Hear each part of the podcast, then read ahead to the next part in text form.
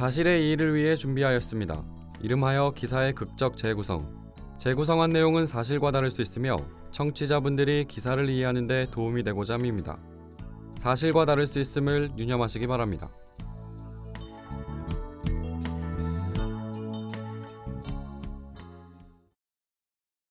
저 선생님 선생님 제가 자꾸 이상한 게 보여요. 정확하게 뭐가 보인다는 건가요? 아 이런 말 하기 좀 그런데요. 지금 선생님 뒤에도 있어요. 네? 네? 뭐, 뭐가 제 뒤에 있다는 건가요? 사실은요. 선생님 제가 8년 전부터 귀신을 볼 수 있어요.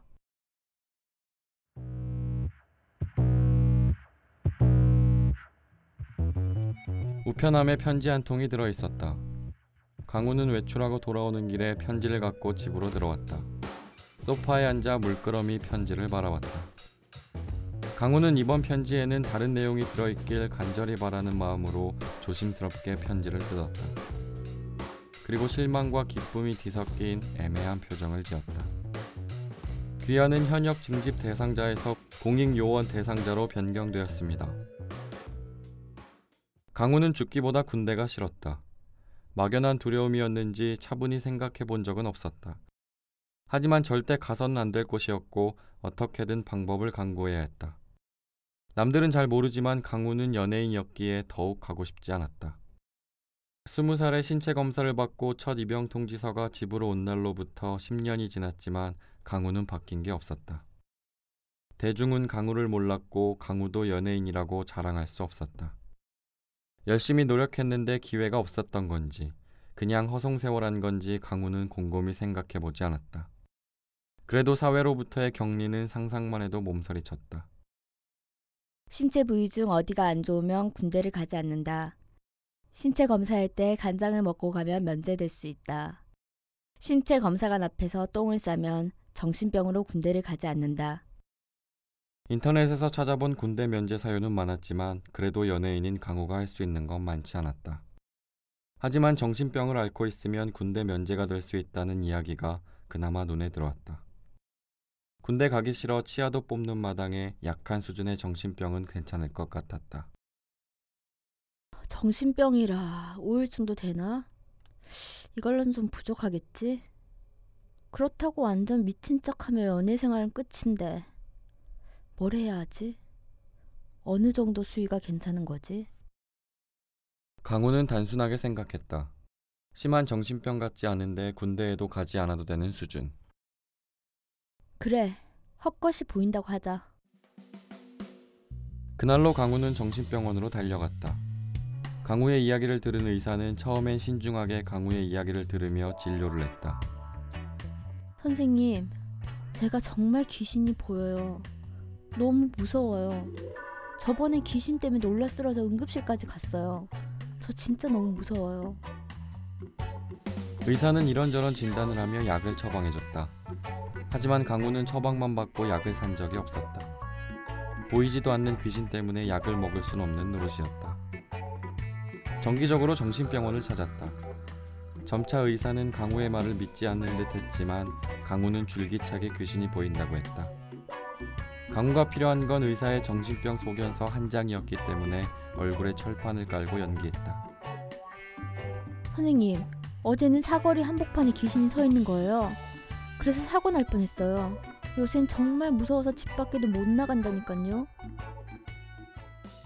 말은 안 하지만 의사는 속으로 술 냄새나 안 나면 믿기라도 하겠다라고 생각하는 것 같았다.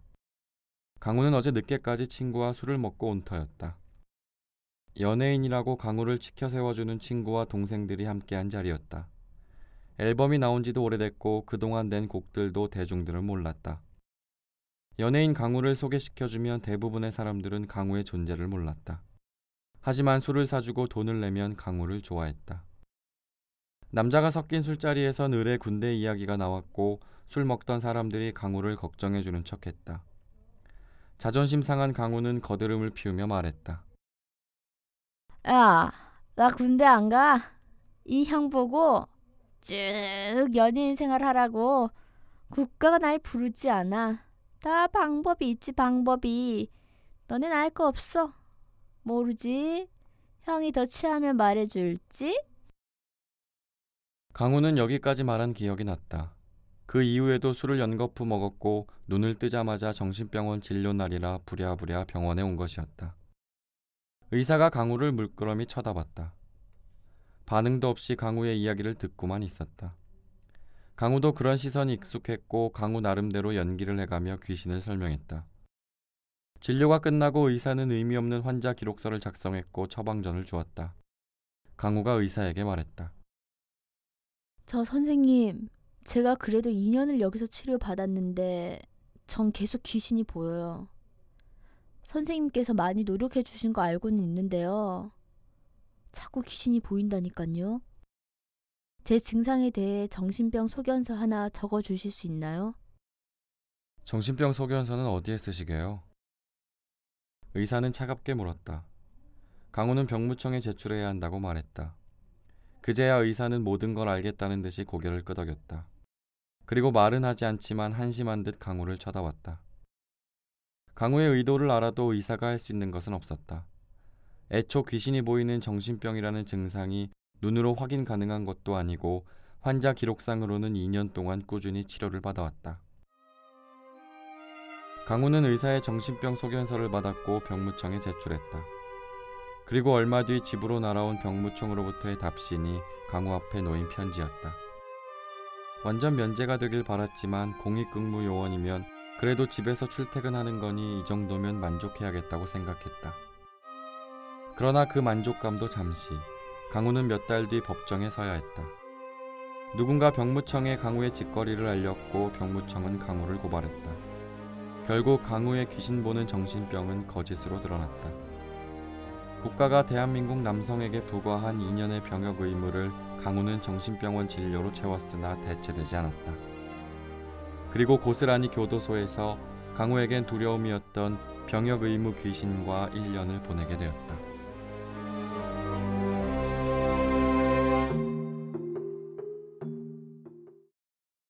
귀신이 보인다는 핑계로 군복무를 하지 않으려던 연예인이 실형을 선고받았습니다. 서울중앙지법 형사 19단독 조정래 판사는 힙합 가수 김우주 씨에게 징역 1년을 선고했다고 29일 밝혔습니다. 김 씨는 2004년 신체 검사 결과 현역 입영 대상자 판정을 받았지만 대학과 대학원을 핑계로 계속 입대를 미뤄왔습니다. 더 이상 입대를 미룰 수 없는 시점이 되자 김 씨는 정신병 환자 행세를 하기 시작했습니다.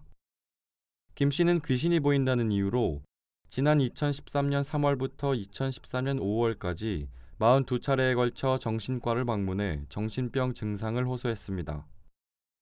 결국 김 씨는 의사로부터 정신병 진단서를 받았고 병무청은 김 씨를 공익요원 대상자로 변경했습니다.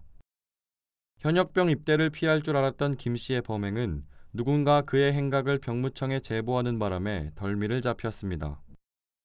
재판부는 기피 행위가 일회성이 아닌 장기간에 계획적으로 이뤄져 죄질이 좋지 않다며 양형 이유를 설명했습니다.